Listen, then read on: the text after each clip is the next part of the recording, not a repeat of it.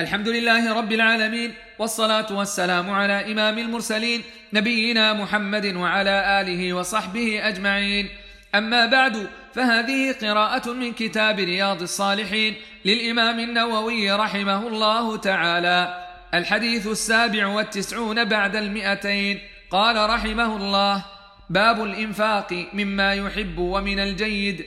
قال الله تعالى لن تنالوا البر حتى تنفقوا مما تحبون.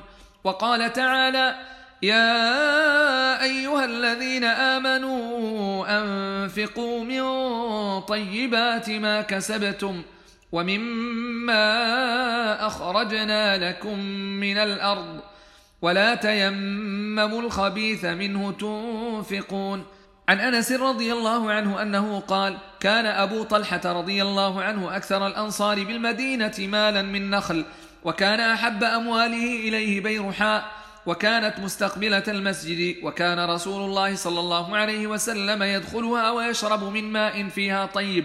قال أنس فلما نزلت هذه الآية لن تنالوا البر حتى تنفقوا مما تحبون. قام أبو طلحة إلى رسول الله صلى الله عليه وسلم فقال يا رسول الله إن الله تعالى يقول لن تنالوا البر حتى تنفقوا مما تحبون وإن أحب مالي إلي بيرحاء وإنها صدقة لله تعالى أرجو برها وذخرها عند الله تعالى.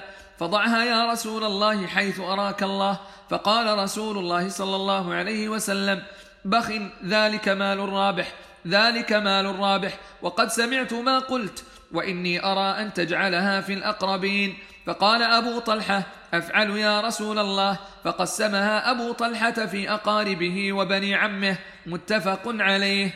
قوله صلى الله عليه وسلم مال رابح روي في الصحيح رابح ورايح بالباء الموحدة وبالياء المثناه أي رايح عليك نفعه وبيرحاء حديقة نخل وروي بكسر الباء وفتحها